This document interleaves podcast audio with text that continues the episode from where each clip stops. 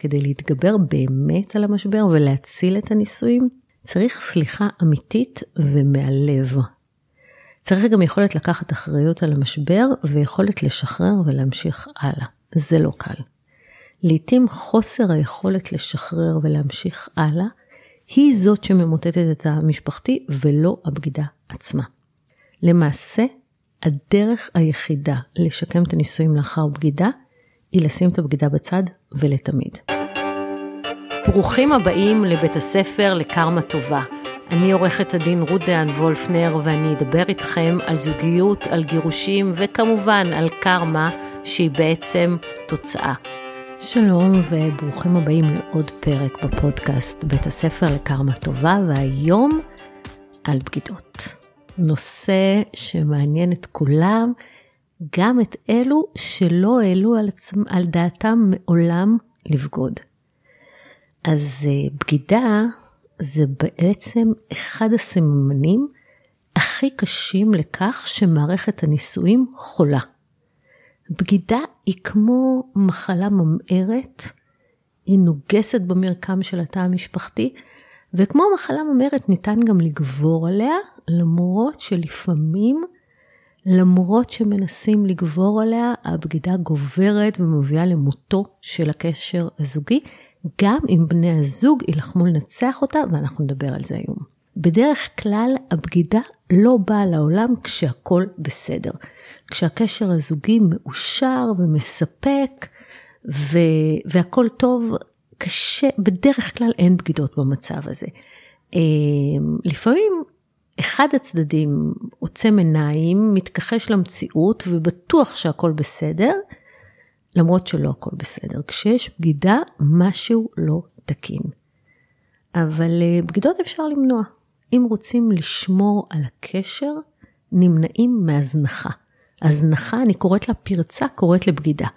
הזנחה יכולה להיות הזנחה עצמית, כאלה שבטוחים שאחרי שהם התחתנו הם יכולים אה, לגדל קרס ענקית, או, או לא להשקיע בכלום, באיך שהם נראים, באיך שהם מרגישים, במי שהם. הזנחה של הנישואים, להתייחס אליהם כמובן מאליו, ובכלל הזנחה של הקשר הזוגי, שהוא בעצם הופך להיות אה, זוג של אנשים שגרים באותו בית וקוראים לעצמם אה, מנהלים מפעל. במקרים כאלה, בדרך כלל, יש פרצה שקוראת לבגידה.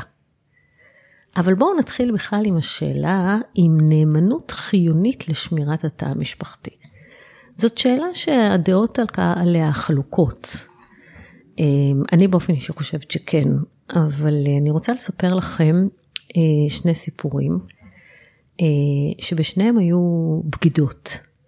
לפעמים בגידות מהוות אה, תמרור אזהרה, ולמעשה הן מגנות על התא המשפחתי, וכשמגלים אותם, זה מביא את המערכת הזוגית לבדק בית רציני, וכמו ריסטארט כזה של הקשר הזוגי. זה, אלו המקרים שבהם לבגידות יש happy end. ויש בגידות שגם בלי להתכוון מפרקות את התא המשפחתי או גורמות לו נזק לאו בר תיקון, מה שנקרא טוטלוס. אה, ואני רוצה באמת לספר לכם על אהובה וחנה. הם היו אצלי שתיהן באותו יום. שתיהן חזקות, חכמות, עצמאיות, שתיהן בשנות ה-40 פלוס פלוס אה, לחייהם, שתיהן אימהות לשלושה ילדים ושתיהן נשות קריירה מוצלחות. ככה במקרה הגיעו אליי. אהובה, אה, היא יודעת שבעלה בוגד בה כבר שנתיים, והוא מכחיש בכל תוקף, ושום דבר מההתנהגות שלו לא מעיד על כך. הוא אבא מדהים, הוא בעל נפלא, הם חברים טובים, הם מנהלים למופת משפחה שהיא כמעט מושלמת, והאמת שהם חיים חיי מותרות מעוררי קנאה. אמ, היא החליטה להתחיל הליך גירושים אחרי שבחופשה היא ראתה וואטסאפ שהיא לא הייתה צריכה לראות, והוואטסאפ הזה העיד שהקשר שהיא תפסה בעבר והוא הבטיח שנגמר לחלוטין בעצם נמשך. אני ראיתי על אהובה שהיא לא רוצה להתגרש, אלא בעצם להרתיע את בעלה. אמרתי לה, תקשיבי, תקחי בחשבון שהוא יכול לזרום עם העניין של הגירושים, ואז את תמצאי את עצמך בתוך אה, הליך גירושים אמיתי, ואולי את לא, לא, לא ממש מתכוונת לזה.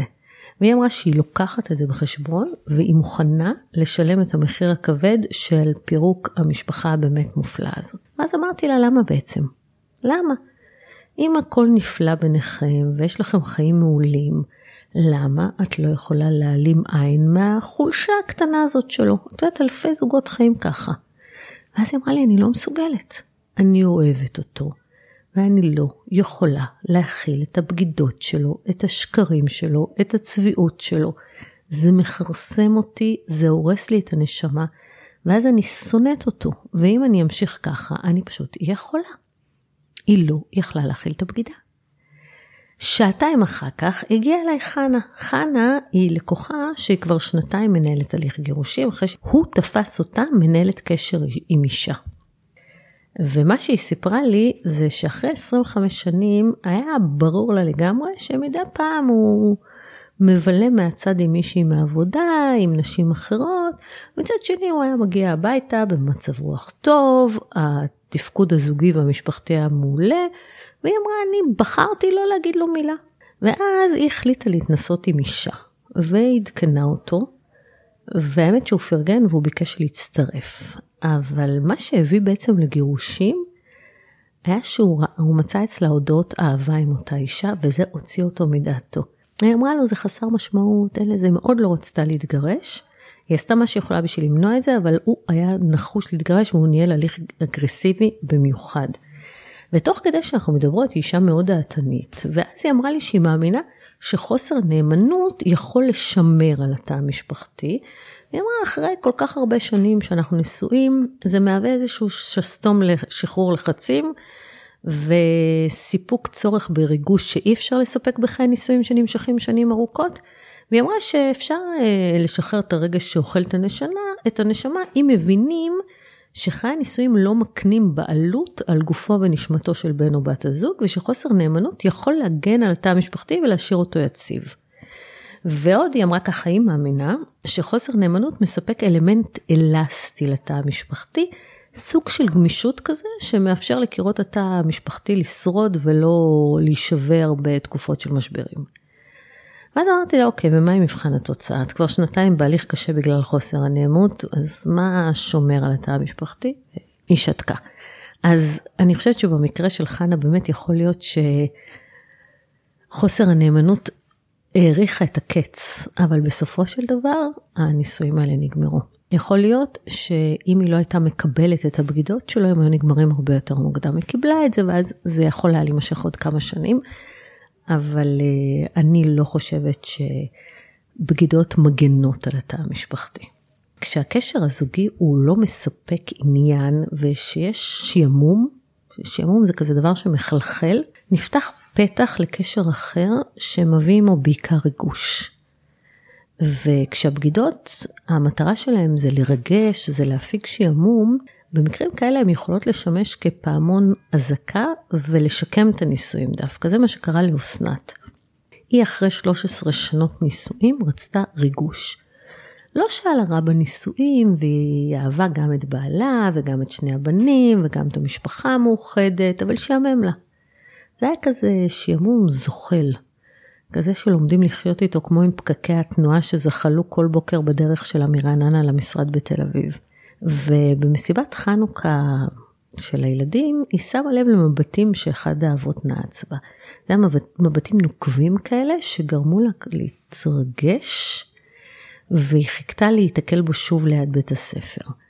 בטיול השנתי מצאו את עצמם יחד הורים מלווים, ואחריו אי אפשר היה לעצור את האש וההתרגשות האסורה, והנה יצא אל הדרך רומן אסור. אגדי הבעל שלה הוא היה חד אבחנה, הוא ראה את הניצוץ בעיניים, ניצוץ שהוא הכיר מתקופות אחרות שלה, אה, תקופות של התרגשות ושל התחלות חדשות, תוך 24 שעות הוא גילה הכל. הדרמה הגדולה שהייתה שם נרגעה די מהר בגלל שהיא לא ידעה את נפשה מצער וחרטה, והיא הייתה כנה מספיק כדי להודות ולבקש סליחה ומחילה.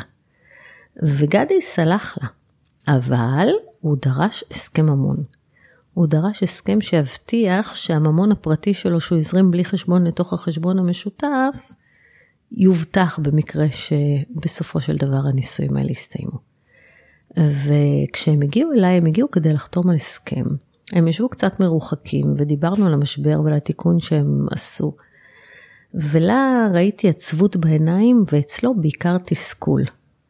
זה לא הבגידה שהפריעה לי, הוא אמר, זה השקר והסוד. אם היא הייתה אומרת לי שבא לה להתנסות עם מישהו אחר, וואלה, לא הייתה לי בעיה, אבל חבל שהיא הסתירה.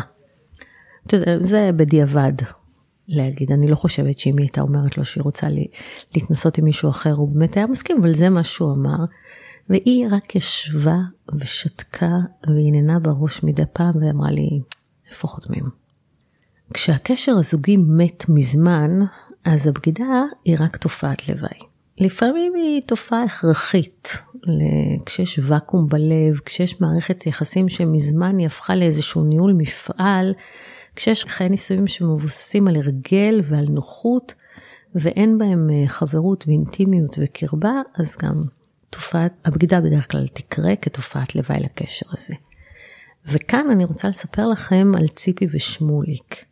שהם נשואים כבר 30 שנה עם שלושה ילדים גדולים, שלוש דירות שקנו במטרה שלכל ילד יהיה דירה, וגרו בבית פרטי רחב ידיים. הם היו כבר בני 56 והייתה להם רווחה כלכלית, הם חשבו שהגיעו לשלב הזה בחיים, שאפשר לשבת בנחת ולהסתכל על שלושת הבנים המוצלחים שלהם, על הקריירות המשגשגות, ולהתחיל ליהנות מכל השפע שהם השיגו. ככה לפחות זה נראה מבחוץ. בפנים האהבה מתה שם כבר מזמן. מה ששמוליק היה עושה, הוא היה בוגד בה בדיסקרטיות, וציפי מצאה מפלט מהנישואים חסרי התוכן בחבורת נשים מתוחכמות ומצליחות שהקיפו אותה, והיא בילתה בחברתם באירועי צדקה מפוארים, מפגשי נשים. מפעם לפעם הם ככה, היה להם שיחות נשים, דיברו על בגידות, ומכולן דווקא היא הייתה בדעה שלא סולחים על בגידה וגם אמרה שאין סיכוי שבעלה בוגד בה. וכשהיא נעמה בלהט את הנאום בגידות, החברות שלה סימסו אחת לשנייה חיה בסרט, אבל אף אחד לא הסכימה להגיד לה ולספר לה שכל העיר מדברת על הרומן של שמוליק עם דוגמנית לשעבר שנמצאת בהליכי גירושים קשים מהבעל העשיר שלה. למרות אה, נאומי הנאמנות האלה שהיא הפגינה לחברות שלה, ציפי ממש לא אהבה את בעלה, ובימים מסוימים אפילו נגלה ממנו. הייתה לה לשון חדה תמיד, והיא נתנה לו הערות שנונות שנבעו בעיקר ממרמור קשה של מי שחיה בחיי נישואים שהם בעצם כלום. יום אחד ציפי מקבלת שיחת טלפון מהבעל של הדוגמנית. הוא הציג את עצמו, הוא אמר שיש להם משהו משותף. כשהיא לא הבינה על מה הוא מדבר, הוא אמר לה, תקשיבי, בעלך שוכב עם אשתי וכל העיר מדברת על זה. מההלם היא ניתקה לו את הטלפון, אחרי כמה דקות הוא סימס לה, תבדקי את המייל שלך, ויחד עם ההודעה הגיע למייל עם דוחות של חוקר פרטי ותמונות באמת שלא מותירות מקום לספק. באותו רגע ציפי החליטה להתגרש. היא שלחה לשמולי קטק של המייל עם הכותרת אל תחזור הביתה. מהפחד הוא אמנם לא חזר באותו יום, אבל חזר למחרת עם זר פרחים, מבקש ממנה לחזור, ולא לא להתגרש ולא לפרק את האימפריה המשפחתית, ואז הבקשות הפכו לתחינות, אחר כך לכעס, ובסוף זה הכחשה. רומן זה לא בגידה, הוא אמר, בגידה זה רק במולדת. שמים לב, בגידה זה רק במולדת, ומאותו רגע אמר לה, אני לא מתגרש. אין דבר כזה. את לא תחליטי שמתגרשים, אני לא בגדתי בך, אני בוגדים רק במולדת, זה היה שטויות. הוא מנסה ממש להכריח אותה להותיר את המשפחה הזאת סביב זוגיות מפוררת עם בגידות, ככה על כנה. עכשיו תראו, אי אפשר להכריח מישהו להישאר נשוי. והיא אמרה, אני לא מוכנה לחיות עוד יום אחד עם האיש הזה, שהלא הפסיקה לאהוב אותו כבר לפני שנים. ואז היא באה אליי, אמרה לי, תקשיבי, תשלחי לו מכתב, הגשנו בקשה ליישוב סכסוך ושלחנו לו מכתב שאומר ככה, אשתך החליטה להתגרש ממך, ויש שתי דרכים לעשות את זה, או בדרך של הסכמות, או בדרך של בתי משפט. אנחנו מושיטים לך יד להסכם, אבל אתה תחליט באיזה דרך אנחנו הולכים, אנחנו ערוכים לכל תרחיש. טוב, האמת היא שהמכתב הזה הספיק כדי לגרום לו לשתף פעולה עם הגירושים. תוך חודש וחצי הם הגיעו להסכם, והם התגרשו, היא ממש התעקשה שיהיה גט לפני פסח, והיא אמרה, אני יצאתי לחירות.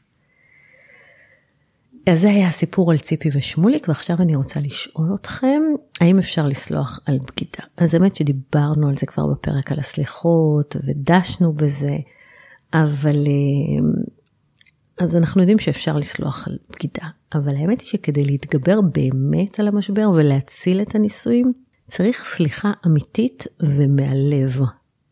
צריך גם יכולת לקחת אחריות על המשבר ויכולת לשחרר ולהמשיך הלאה. זה לא קל.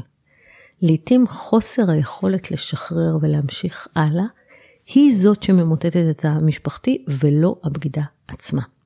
למעשה, הדרך היחידה לשקם את הנישואים לאחר בגידה, היא לשים את הבגידה בצד ולתמיד. זה לא קרה לאלון, שיפית אשתו החליטה לשים אחריו מעקב כשהוא התחיל ללכת לשירותים עם הפלאפון ולהתכתב מתחת לשמיכה בלילה שחשב שהיא ישנה. בלי להיכנס אה, איתכם לפרטים הטכניים ולרמת החוקיות של העניין, יפית ידעה כל דקה איפה אלון ובהמשך גם עם מי. ואז מה שקרה לה, זה קורה לפעמים, אני מזהירה אתכם, היא התמכרה למעקב. היא רצתה עוד ראייה ועוד ראייה, והיא לא העיזה להודות אפילו בפני עצמה שהיא מכורה. היא הייתה מכורה לכאב שטמון בצפייה מרחוק מהצד בחיים הסודיים של מי שישן לידה בלילה של בעלה. כשהגיעה אליי הסברתי לה שיש לה מספיק ראיות ואין טעם להמשיך את המעקב. אמרתי לה, תקשיבי, את כמו אלה שכואב להם השן ואז הם דוחפים קיסם לתוך החור בשן בשביל להרגיש את הכאב, ומה שהיא עושה היא מכאיבה לעצמה וזה לא בריא. אבל קטע היה איתה עם אה, יפית, שהיא לא רצתה או לא יכלה להפסיק, והיא גם לא רצתה להתגרש, או כמו שהיא הגדירה את זה, אני רוצה, אבל אני עוד לא מוכנה. עד כדי כך היא לא הייתה מוכנה, שהיא אפילו חששה להתעמת איתו על מה שהיא יודעת, מהפחד שהוא ינצל את המשבר ויעזוב אותה. ואז כשהמעקב האובססיבי שלה גילה שהוא הלך לייעוץ משפטי, היא הבינה שאין ברירה והיא חייבת לפתוח אה, לפניו בהליכים.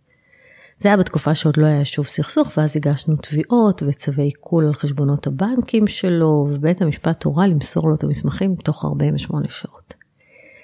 וואו, רגע האמת הגיע. עד אז לא היה לו מושג שהיא יודעת. ואז היא אמרה, אוקיי, עד עכשיו לא אמרתי כלום, עכשיו אני רוצה לביים את זה עד הסוף. ומאחר שהיא ידעה בכל שנייה איפה הוא, אז uh, השליח חיכה לו מחוץ לבית המלון אה, האהוב עליו, שהוא היה עם המאהבת שלו אחר הצהריים. הוא יוצא מהבית המלון, ככה כולו לנוח, ומגיע אליו השליח שהוא גם היה חוקר פרטי, ואומר לו, אלון? ובאינסטינקט של רגע הוא אומר, לא, לא, אני לא. אז הוא אמר לו, אלון, אני יודע שזה אתה, ויש לי קטן מכתב עבורך מיפית אשתך. הוא החביר, התיישב על המדרכה, החזיק את המעטפה בידיים רועדות, חשבנו שתכף הוא חוטף התקף לב. הוא לא חזר הביתה כל הלילה, ולמחרת בבוקר הוא הגיע עם עיניים אדומות, מצטער, מתנצל, מבקש סליחה, מוכן לעשות הכל כדי לא לפרק את המשפחה. ויפית, אתם זוכרים שאמרתי לכם שהיא לא רוצה להתגרש, היא, היא הסכימה, היא אפילו סגרה את התיק והיא אמרה לי שהיא משוכנעת שזה יצליח. אבל היא לא ידעה שהיא לא תצליח להפסיק להציק לו בשאלות שגרמו לו להבין עד כמה עמוק היא בעניינים. הוא אמר לה, תקשיבי, בואי נשים את זה בצד, בואי נתרכז בניסיונות לשקם. היא לא הייתה מסוגלת להפסיק. היא הציקה לו בשאלות, באיזה תנוחות, באיזה תדירות, היא, לא רצ... ידעה הכל, היא רצתה לבדוק שהוא אומר לה את האמת, ומה הייתה הרגשה, כל מיני דברים שחוץ מלהכאיב לא תרמו לכלום, אבל כמו שאמרתי, התמכרה לכאב, ובסוף הוא נשבר, והפעם זה היה השליח שלו שחיפש אותה. באמת, אם אתם מחליטים לא להתגרש ולנסות לסלוח, אתם צריכים לשחרר. אבל לפעמים גם בלתי אפשרי לסלוח. מתי בלתי אפשרי לסלוח? בעיקר כשנחשפים לנבחי הבגידה. חשיפה כזאת אכזרית, ועם הטכנולוגיה שמנהלת את החיים שלנו, היא יותר שכיחה ממה שניתן לצפות. ואז לפעמים למרות שרוצים לסלוח, אי אפשר למחוק את מה שהעיניים ראו ואת מה שהלב שמע. וכשהבגידה נחשפת וכל המילים נקראות, הסליחה יכולה להיות לפעמים בלתי אפשרית, ואז אי אפשר להתאושש מהבגידה. ואיך זה קורה? תארו לכם שיום אחד מישהו יפרוץ לכם לטלפון ויקרא את כל הוואטסאפים שלכם. כולם, כולל הכל. את כל תיאורי הסקס על כל הפרטים, את כל הבדיחות האינטימיות, את כל התמונות שהחלפתם ביניכם וחשבתם שאף אחד לא ידע והרגשתם כל כך נועזים כששלחתם אותם. עכשיו תתארו לעצמכם שמי שקורא את זה הוא הבעל או האישה שלכם. אלו שהייתם בטוחים שאין סיכוי שהם חושדים ושלאט לאט העזתם עוד קצת ועוד קצת והייתם בטוחים שלעולם לא תיתפסו. עכשיו תלכו עוד צעד ותתארו לעצמכם איך תראה הפרידה שלכם אחרי שהם יקראו, יקראו את כל הוואטסאפים שלכם, כולל הכל. תארו לכם את ההרגשה של מי שקורא לכם בתוך הנשמה בחלק הכי אינטימי של החיים שלכם, ואיך זה ישפיע עליו לתמיד. וקחו לדוגמה את שלומי ואורנה. שלומי ואורנה נפרדו אחרי בסך הכל ארבע שנות נישואים, במהלכם הם הביאו לעולם תאומים בני שנתיים, והצליחו לצבור המון כסף בבנק, תוצאת בונוסים שהוא קיבל באמת על הישגים מדהימים בעבודה שלו.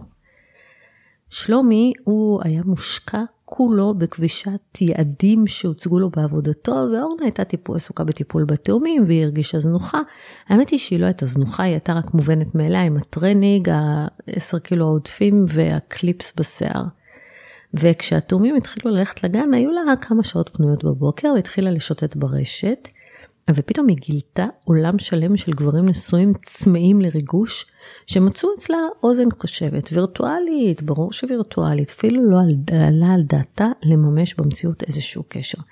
עד שאחד מהם, ורבלי במיוחד, הצליח לחדור את מסך הווירטואליות והם התחילו לנהל קשר טלפוני שהלך והתהדק עד שהפגישה בו הייתה בלתי נמנעת. ואחריה גם הסקס האסור והמרגש, ורק אחרי חודשים ספורים אה, שלומי שם לב שהיא רזתה, התחילה לעשות כושר, צמודה לטלפון הסלולרי שלה, זה תמיד סימן. כאילו החיים שלה היו תלויים בטלפון הסלולרי, היא לא עזבה אותו לשנייה. והוא החליט לבדוק מה קורה, הוא ידע בדיוק מה לעשות, בואו. היכולות הטכנולוגיות המופלאות שלו אה, צברו להם מיליונים בבנק וגרמו לו להבין, עזרו לו להבין מה קורה בדרכים כמובן שהשתיקה יפה להם. ובוקר אחד אורנה התעוררה והיא מצאה ליד המיטה שלה תדפיסים חלקיים של השיחות שלה עם המאהב. הוא בחר את הקטעים הכי אינטימיים, הכי מביכים, הכי פרטיים שהם החליפו ביניהם אחרי מפגשים אסירים. עכשיו בואו, אני ראיתי את זה, זה מחריד. היו שם דברים שאורנה הייתה מעדיפה למות לפני ששלומי אה, יראה אותם, אבל הוא ראה, קרא, הדפיס, ובבוקר הוא גם דאג להקריא לה. הרגע הזה שהוא סיים להקריא לה ושניהם בכו, היה גם הרגע שהנישואים שלהם נגמרו. היא ביקשה כמובן סליחה, והיא התחננה שישכח ויסלח, שלא יפרק להם את המשפחה, והסבירה שהיא הרגישה זנוחה, והוא אמר, טוב, אני רוצה לחשוב על זה. ובאמת הוא החליט לנסות לשכוח ולסלוח. הייתה להם משפחה יפה, והוא אהב אותה עד אז, גם אם כבר שנים הוא לא הראה לה את זה. במשך שבוע הם ניסו לחזור לשגרה והיה נראה שהם בסוג של ירח דבש כולל סקס סוער כמו שלא היה להם כבר כמה שנים. ובמשך כל אותו שבוע הוא היה מתעורר לפנות בוקר והקטעי שיחות האלה שהוא קרא נשמעות לו בראש שוב ושוב וקראו לו את הנשמה, הוא פשוט לא היה מסוגל לאהוב אותה שוב. הוא הבין שזה לא ירח דבש מה שקורה, זה שירת הברבור של הנישואים שלהם, ואחרי שבוע הוא נתן לה בהטפה עם אה, בקשה ליישוב סכסוך שהוא הגיש ברבני, ואמר לה, בואי, עדיף לנו להגיע להסכמות ולא שאני אצטרך לחשוף את מה שאני יודע. אז לפעמים באמת אי אפשר לסלוח, אבל לפעמים לא רוצים לסלוח, אבל גם לא מסכימים לוותר על הנוחות של התא המשפחתי או לשלם את מחיר הגירושים ואז מתפשרים. מוותרים על עושר, מתפשרים על ערכי התא המשפחתי ולפעמים אנחנו גם מוותרים על עצמנו. וזה מה שקרה למישל, שהיא לא הייתה מוכנה לוותר על הנוחות שלה או לצאת לעבוד ולהפסיק את התלות הכלכלית שלה בבעלה. והוא בגד בה פעם אחר פעם, וכל פעם היא הייתה צריכה להמשיך לשאת את הבגידות שלו ולסלוח לו שוב פעם. היא ואורי בעלה היו נשואים 25 שנה, הורים לתאומות בנות 20 שמתגוררים אה, בדירה יפה באחת השכונות היקרות של תל אביב, וכבר שנים שהיא לא עובדת. בהתחלה זה היה כדי לטפל בילדים, אחר כך כי היא לא זכרה איך זה לקום בבוקר ולצאת לעבודה, והיא פשוט נהנתה מהקניונים, מהחברות, בתי קפה, עד שהיא מצאה את עצמה בת 50, חסרת כל יכולת תעסוקה, תלויה, תלויה בו לחלוטין, האמת, היא אהבה כל רגע. הוא סמנכ"ל בחברת הייטק בינונית, הייתה לו משכורת ככה נאה, שאפשרה להם לחיות אה, בסבבה, גם בלי שהיא עובדת. ומדי פעם הוא הציע שהיא תצא לעבוד, והיא דפקה לו מבטים כאלה מפחידים, והוא השתתק. בשנים האחרונות החברה שהוא עבד בה הרחיבה פעילות לחו"ל, זה היה עוד לפני הקורונה, והוא נסע מלא, והיא שמה לב שהוא כמעט לא תקשר איתה כשהוא היה בחו"ל, ואז היא התחילה לרחרח מסביב, ומהר מאוד היא גילתה שהוא מנהל רומן עם אינגה, המקבילה הגרמניה שלו. היא עשתה לו סצנה איומה, והוא התחנן על נפשו שהיא תסלח, ולא הייתה לה גם הרבה ברירה, היא סלחה, המשיכו הלאה כשהיא הרבה יותר חשדנית והוא הרבה יותר זהיר. חלפו שנתיים, ואז איזה חברה שלה פגשה אותו בבית קפה עם ידידה עם שיער ארוך שלא הייתה מוכרת לה. שוב היא עשתה סצנה קשה שכללה בכי ואיומים, אלא שהפעם הוא לא התחנן. הוא נעץ במבט מרחם, הוא אמר לה זה לא יקרה יותר, וחזר לאדישות. היא שתקה, אבל היא שמה לב שהוא הולך ומתרחק, הולך אה, ונמוג מהנוף המשפחתי, עד שהוא הפך כזה לסוג של אניגמה. נמאס לי, אמרה. אני רוצה להתגרש, גם לי מגיע להיות מאושרת.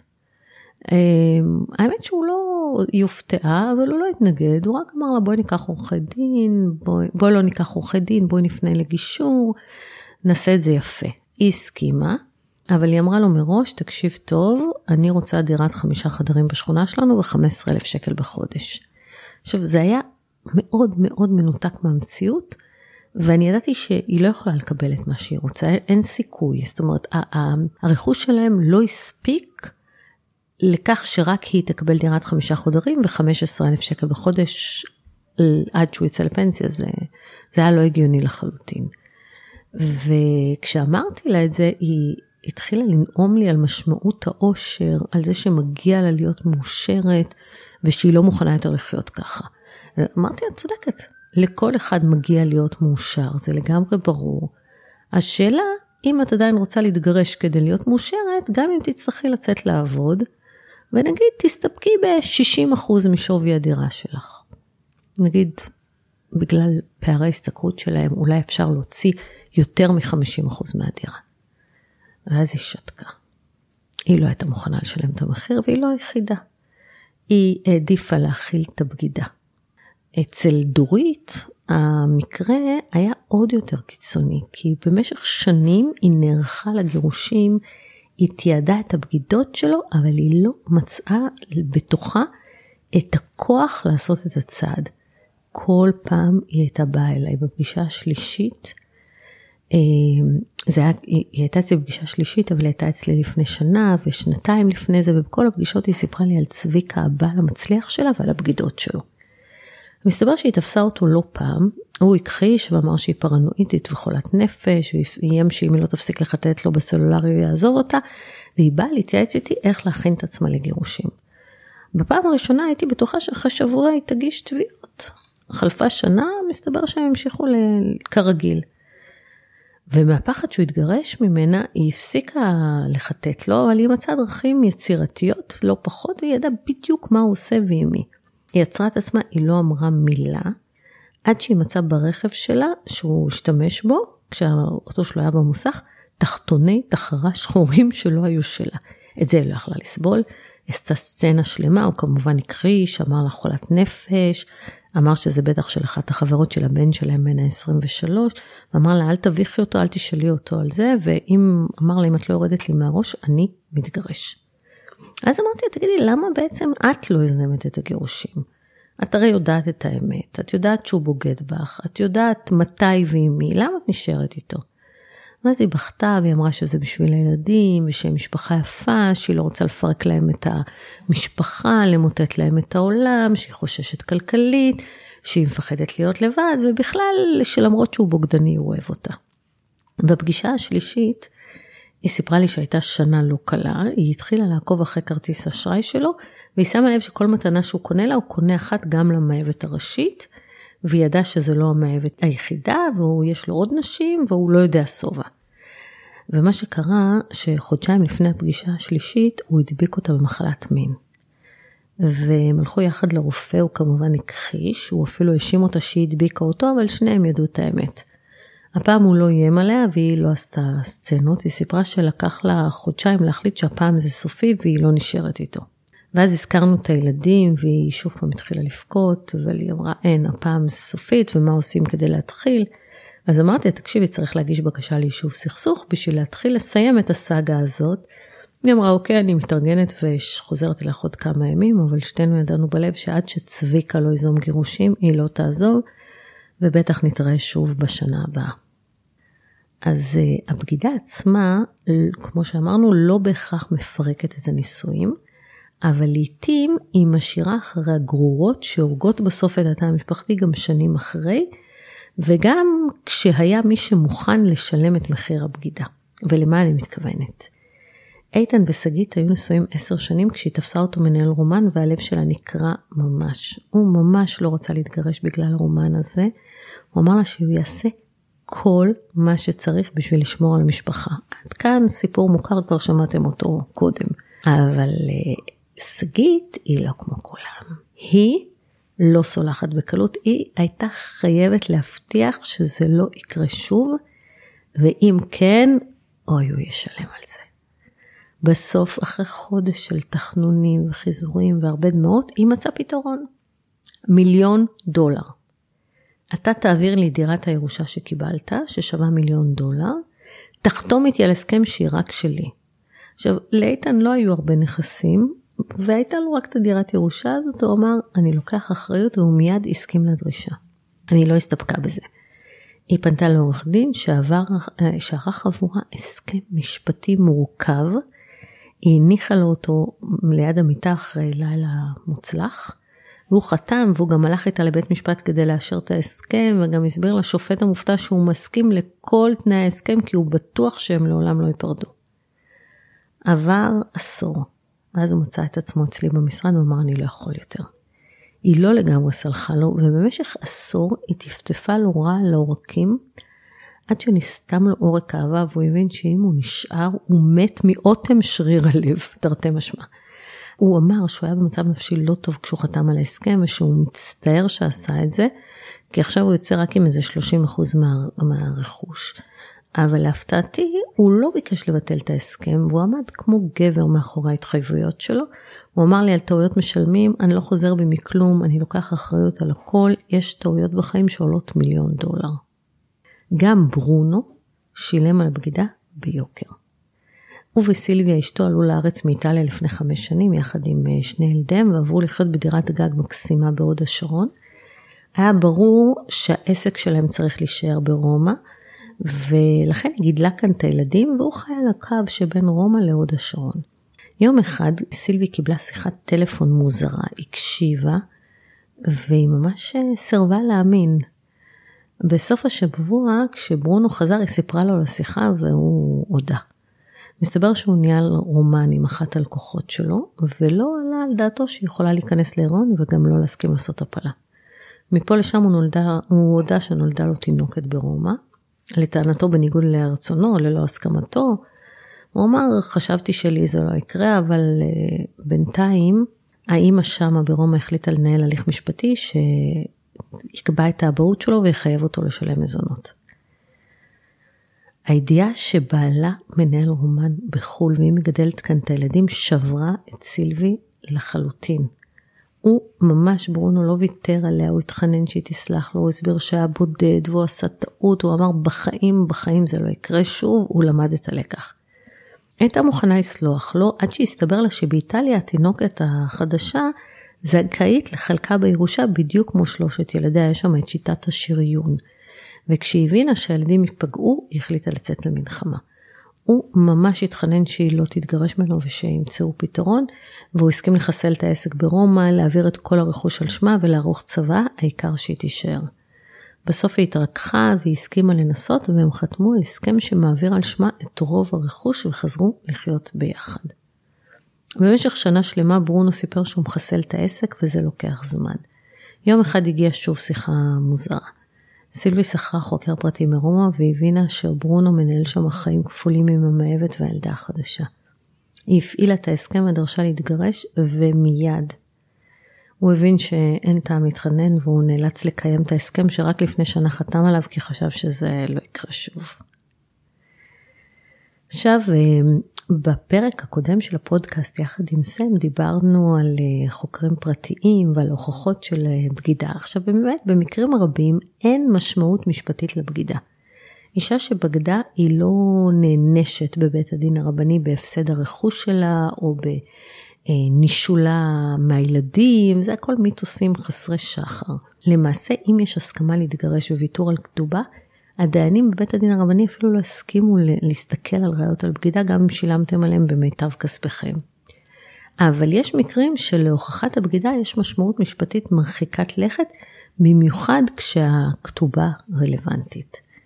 מסתבר שהכתובה שעליה חתמתם בליל הכלולות היא מסמך משפטי מחייב, שיחייב אתכם לשלם את הסכום שככה קשקשתם שם ברוחב לב, אם תגישו תביעת גירושין חסרת עילה, או אם תתפסו נואפים באישה החוקית. במקרים אחרים הצורך אה, בהוכחת הבגידה הוא לא משפטי אלא רגשי. לפעמים הבגידה היא כל כך חמקמקה ומוכחשת שיש ממש צורך רגשי לקבל ודאות אחת ולתמיד. וכאן אני רוצה לספר לכם על מאיה ושי, שיש להם סיפור ממש עצוב ומדגים את חשיבות המעקב גם משפטית וגם רגשית. אז שי הוא היה אהוב הנעורים של מאיה, הוא היה חבר שלה מכיתה י"א. לפני שנתיים וחצי, כשהיא הייתה בחודש חמישי להיריון, שי התחיל לצאת בלילות עם חברים, התחיל לשתות בירה ולהתאוורר כדבריו. בהתחלה זה היה בימי חמישי, אחר כך גם במוצ"ש, ולקראת הלידה הצפויה כמעט כל ערב. כשהתחננה שהוא לא יצא, אמר שהוא לא יכול לראות את הפרצוף הממורמר שלה והלך. כשנולד התינוקת, מאיה מצאה כל מיני תמונות בטלפון ושי נתן לה הסברים, הסברים ממש הזויים על בדיקת איכות המצלמה. היה לו שם אסמסים בעייתיים מאוד עם החברה הכי טובה שלה, וגם זה הוא הסביר הסבר הזוי בעיניי. ובכל התקופה היא המשיכה לנהל, היה לה משרד ייעוץ מס, היא שילמה משכורות לשמונה עובדים, היא נתנה שירות מעולה ללקוחות הרבים שלה, ובמקביל במריבות שלהם, הוא הקפיד להסביר לה שהיא לא נורמלית, שהיא פרנואידית, שהיא בדיכאון אחרי לידה ושהיא חולת נפש. הוא אמר לה, תקשיבי, אני ממש מודאג ממך, אני לא בטוח שאת יכולה להיות אימא במצב הנפשי הזה, ושזה, אם זה יימשך, יצטרכו לאשפז אותה. עכשיו תבינו, הוא יוצא כל ערב, מתנהג אליה כאילו היא לא קיימת, היא מגדלת תינוק, מנהלת משרד עצמאי, משלמת משכורת, מפרנסת שמונה עובדים, והוא אומר לה, תקשיבי, את לא יכולה להיות אימא, את חולת נפש, צריך לאשפז אותך, אתם קולטים? והיא האמינה להסברים האלה, ההזויים שלו על מה שהיא מצאה בטלפון, והאמינה לו שהיא בדיכאון, והיא צריכה טיפול פסיכ... פסיכיאטרי נגד דיכאון ופרנויה, אחרת אה, יאשפזו אותה או ייקחו לה את התינוק. בקיצור, הוא נכנס לה לראש, הוא שיחק לה במוח. ואני הסברתי לה שעצם העובדה שהיא מתפקדת באמת ללא רבב בעסק המדהים שהיא הקימה, ושכאימא כמעט חד-הורית לתינוק קטן, היא, התפקוד הזה מעיד שהיא לא בדיכאון קליני ושהתגובה שלה הולמת את הסיטואציה. אם רק נולד לך ילד ובעלך כל ערב יוצא, את רואה דברים בטלפון שלו והוא לא סופר אותך, הגיוני שתהיי מדוכאת מזה. ואז היא אמרה, טוב, אולי אני אלך לפסיכיאטר ואני אביא לו אישור שאני נורמלית. פה חשדתי. מסתבר שבמשך שנים ארוכות הוא משחק לה במוח והוא מנהל אותה עד שהיא האמינה שבלעדיו היא לא שווה כלום, שכל מה שהיא השיגה זה בזכותו, וזה בזכות שהוא תומך בה, שהוא אוהב אותה, שהוא נותן לה עצות חכמות, ובכלל שאם הם ייפרדו העולם שלה יתמוטט. היה לה מין יושר פנימי כזה, שעזר לה להאמין להסברים המופרכים שלו, והסבירה לי שעד שאין לה ראיות חד משמעיות, היא מאמינה לבעלה והיא עדיין אוהבת אותו. האמת שזה קצת היה מעורר חמים. רק לקראת סוף השיחה שלה איתי, היא אמרה לי שאתמול הגיעה מעטפה מבית הדין הרבני עם בקשה ליישוב סכסוך, שהוא הגיש, ובעצם זו הסיבה שהיא באה לפגישה. אמנם הוא שיחק לה בראש, אבל מטומטמת היא לא, וכסף היא הבינה מצוין. היא קיבלה את ההסברים שלי, אמרתי לה, תקשיבי, אם זה נראה כמו ברווז זה מגעגע, כמו ברווז זה ברווז, כלומר בגידה. ושאם היא תשיג ראיות לבגידות שלו, יש סיכוי שהיא תקבל כתובה. טובה זה טוב, היא אמרה לי. היא פנתה לחוקר פרטי, יומיים אחר כך כבר קיבלה לנייד סרטון וידאו ברור, לא רק, לא סתם שלו, שלו ושל החברה הכי טובה שלה. רק אז היא הבינה באמת כמה הוא משחק לה בראש, והיא האמינה לי שהיא לא צריכה פתק מהרופא. אז באמת, במקרה הזה, הוכחת הבגידה הייתה רלוונטית גם לכתובה וגם כדי להבין סוף סוף שבואי, את לא חולת נפש. ויש לי עוד מקרה לספר לכם, שמה זה היה מקרה של דוקטור לוין, ולהוכחת הבגידה הייתה משמעות פרקטית, היא אפשרה לאשתו לדעת את האמת מאחורי תירוצי משבר הגיל שהוא ניסה להציג כדי להסביר את ההתנהגות שלו, והיא שחררה אותה מכבלי הרחמים עליו. דוקטור לוין היה דוקטור לפיזיקה, הוא היה מרצה כריזמטי ומוערך, שבערך לקראת גיל 49 התחיל לדבר בבית על משבר גיל 50, שהוא לא יודע מה הוא רוצה, הוא חושב לשכור דירה, אשתו הייתה שבורה. הוא היה החבר הכי טוב שלה, הוא היה אביר נעריה, היא זה אהבה אותו, והיא גם נורא רחמה עליו ותמכה בו כי הוא במשבר. באחת השיחות שלהם היא זיהתה משהו בעיניים והחליטה לבדוק אם למשבר הזה יש עוד סיבות. די בקלות היא יתרה רומן שלו עם סטודנטית אה, בת 28. טוב, היא רזתה במיידי 7 קילו והיא הלכה כמו צל, לא יודעת אם לפוצץ את הידיעה בפניו ולזרז את הפירוד, או לא להקל עליו את היציאה מהבית, כי הוא רוצה כבר לעזוב. ואז הוא נסע להרצות בניו יורק, והוא לקח גם את הבת הגדולה שלהם, שרק השתחררה מהצבא. וכשהוא לא היה כאן, התחילו הסימונים לרדת לה, והיא הבינה שזו לא הבגידה הראשונה, ושלמרות האהבה אליו, היא לא יכולה לחיות בשקר ובחוסר המון כל כך קשה, ואז היא התחילה לפתח כעסים על הדרך שהוא בחר, ועל זה שהוא גרם לה לרחם עליו במקום על עצמה. ובינתיים היא שכרה אותי, הגשנו בקשה ליישוב סכסוך. הקשר איתו מניו יורק התחיל כרגיל, הוא אפילו סיפר לה שהוא חייב איכשהו נוחת לקפוץ לקחת משהו מחבר בדרום תל אביב, והוא ביקש שתבוא לקחת את הילדה מנתב"ג. לנתב"ג היא הגיעה עם uh, חוקר פרטי, בינתיים הסתבר שהוא לקה בקלקול קיבה נוראי וכל הטיסה היה בשירותים, הוא ירד מהמטוס כולו חיוור, אבל אמר, הנה, אני חייב לקפוץ לחבר בדרום תל אביב, עוד לפני שהוא ראה את הבן החייל שלהם שהגיע לשבת מקוצרת. טוב, הוא לא העלה על דעתו שיש אה, חוקר פרטי במכונית לידו שמצלם אותו נפגש עם הסטודנטית הצעירה שלו במגרש חנייה, שולף אה, צעיף מניו יורק ובקבוק בושם וגם תיעד את אה, הבעת התודה שלה למתנה בחנייה. כשהוא הגיע הביתה, עוד לפני שהוא פרק את המזוודות, היא כבר הראתה לו תמונות שנשלחו לה בוואטסאפ בזמן אמת, והיא אמרה לו, אל תפרוק את המזוודה, לא, לא, לא, אתה נוסע ישר להורים שלך. אז uh, ככה זה נגמר אצלה. וגם אצל דני, גילוי הבגידה העמיד באור אחר לגמרי את היחסים שלו עם שילה אשתו, ועזר לו להחליט איך לפעול. דני ושילה הכירו בארץ, ומיד אחרי החתונה הם עברו לניו יורק. היא עבדה בשגרירות, והוא היה נציג מכירות של איזו חברה ענקית. ותוך כמה שנים נולדו להם שתי בנות שבאמת מילאו את החיים שלהם באושר, ובאותו קצב גם התמלא חשבון הבנק שלהם בהרבה מיליונים, בונוסים שדני קיבל על המכירות המדהימות שלו ועל זה שהוא היה נכס אסטרטגי לקונצרן שהעסיק אותו, ואז משהו השתבש. שילה הייתה מתוסכלת מהבוס הרשע שלה בעבודה, היא הפכה למרירה ומגעילה. המריבות באמת עשו להם רע ממש בחיים, ויום אחד היא אמרה שהיא רוצה להתגרש. הם היו חודש לפני נסיעה לארץ לחופשת חג מולד, והוא אמר אני חייב לבדוק אם יש עוד משהו, כי זה פשוט היה out of the blue. החוקר הניו יורקי שעקב אחרי שילה סיפק את הסחורה תוך יומיים. באמת הסתבר שאכן הייתה סיבה. קראו לה בריאן, וכבר חצי שנה הם ניהלו קשר סודי מבוסס על סקס ושיחות נפש.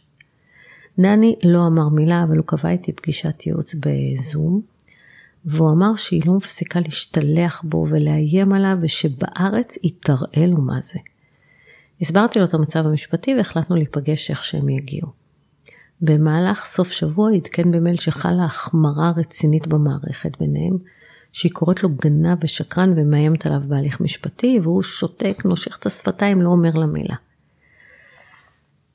כבר אה, אה, למחרת הגשנו בקשה ליישוב סכסוך בבית הדין הרבני, הוא חתם על הכל באמצע הלילה הניו יורקי, וכדי שהיא לא תשמע שהוא מדפיס את המסמכים ששלחתי לו, הוא פירק את המדפסת, הרכיב אותה במחסן, וכשהיא התעוררה לבוקר ניו יורקי קר, חיכה לה מייל עם הזמנה מבית הדין הרבני. היא הייתה בהלם.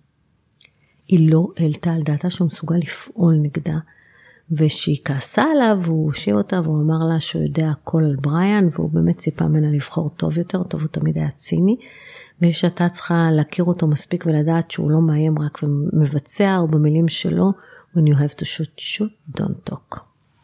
והיה לי עוד מקרה של צחי, שהמעקב היה ממש חיוני להליך המשפטי, ויעל אשתו עשתה כל מה שהיא יכולה כדי למנוע ממנו לעקוב אחריה, והייתה לה סיבה טובה. צחי ויעל ניהלו הליך גירושים לא סטנדרטי, שכלל, לא סטנדרטי, שכלל מלא הליכי ביניים, בקשות, טענות, צווים, דיונים.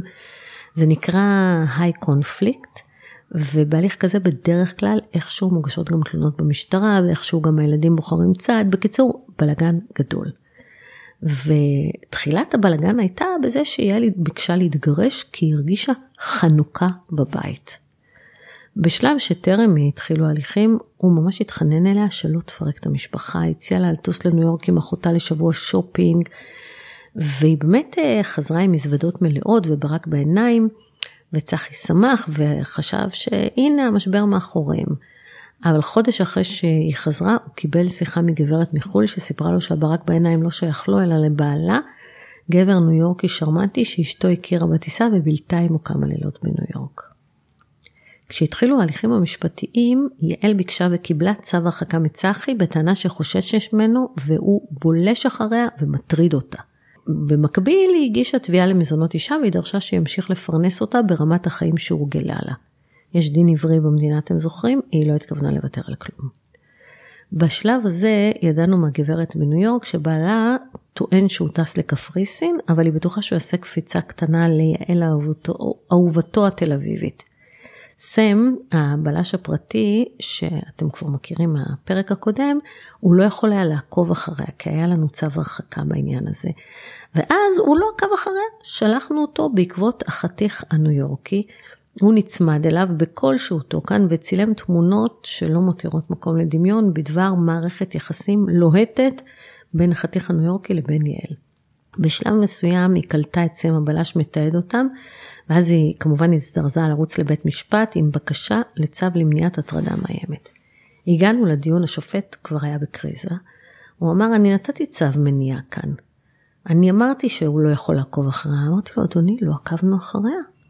חוקרים פרטיים עקבו אחרי מר חתיך ניו יורקי. במקרה היא הייתה איתו. לא שיש לנו התנגדות לקשר, אדוני, אבל אנחנו אפילו מפרגנים, אבל אני מבקש למחוק את התביעה למזונות אישה. ואז אה, כשהוגשו התמונות, אה, היה ברור שמזונות אישה מכוח הדין העברי לא יהיה פה. אז אה, זה ככה סיפור לקינוח. ואני רוצה לסיים עם שמונה דברים, ככה לסיכום שצריך לדעת על בגידות. אז קודם כל הדבר הראשון, כמו שאמרנו, בגידה מתרחשת כשנפער חלל ביחסים, כשמשהו שוקע בלי ששמתם לב, ומתפנה מקום למשהו אחר. ואם לא שמתם לב שמשהו שקע, ומישהו ברח למחוזות אחרים, קחו אחריות על החלק שלכם בדרמה הזאת. ולא, אני לא מצדיקה את הבגידה. לקיחת אחריות היא מנגנון שיעזור לכם להתמודד עם הקושי. 2. אם אתם הצד שבוגד, קחו אחריות על התוצאה. נכון שמשפטית אתם כנראה לא חייבים, אבל מוסרית תוכלו להגיע להסכם שלוקח בחשבון באופן כלשהו את אחריותכם לפירוק של המשפחה. זה לא אומר לוותר על הכל או לצאת בלי כלום, רק ללכת איזשהו אקסטרה מייל לקחת לקראת הצד השני. שלוש, לא לכל בגידה יש משמעות משפטית ולא תמיד כדאי לרוץ לבית הדין הרבני. לפעמים הפעולה הזאת עשויה להשיג את התוצאה הפוכה. תבדקו את ההשלכות טוב טוב לפני שאתם פועלים, אל תרוצו בלי שפניתם לקבל ייעוץ משפטי. 4. בגידה לא יכולה להפסיק אהבה, בגלל זה היא כל כך כואבת, אבל גם ברת סליחה. כשאתם אוהבים, אתם מוכנים לסלוח, ולכן לא כל בגידה מובילה לגירושים. 5. תפסתם בגידה והחלטתם לסלוח? קחו בחשבון שאתם עומדים לשלם על זה מחיר נפשי.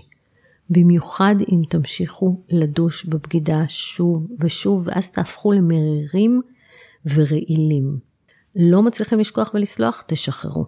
המחיר הנפשי שמשלמים על חיים יחד לאחר בגידה עלול להיות גבוה יותר ממחיר, ממחיר הגירושים ואפילו להביא למחלות.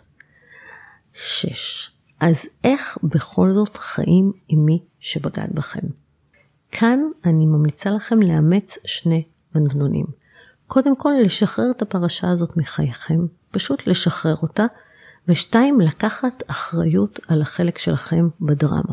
אז נכון, אתם לא אשמים שבגדו בכם, אבל אתם אחראים לזה שמערכת היחסים הייתה כזאת שאפשרה בגידה. אם תעבדו על עצמכם באמת בשני הכיוונים האלה, יש סיכוי טוב שתצליחו, וגם טיפול יכול לעזור בעניין הזה. 7. פעם בוגד אה, או בוגדת תמיד בוגד בוגדת? לא בהכרח. הבגידה מספקת ריגוש שלא יכול להתקיים בתוך התא המשפחתי הבטוח. אבל אם תצליחו להחזיר לזוגיות את האהבה, את המשיכה, את הריגוש, אפשר לעבור את המשבר הזה. לפעמים הבגידה היא רק פעמון אזהרה. 8. לאלו שיודעים שבוגדים בהם ובוחרים להאמין להכחשות כי נוח להם, יום אחד הגוף שלכם יגבה מכם את המחיר הנפשי. או שתתקנו, או שתתגרשו, או שיום אחד תבינו שחייתם ליד החיים עצמם. זהו להיום. אם היה לכם מעניין, תעבירו למי שצריך. ואני אשמח אם אה, תדרגו את הפודקאסט שלנו באפליקציה. וזהו, תודה שהקשבתם. נתראה בפרק הבא.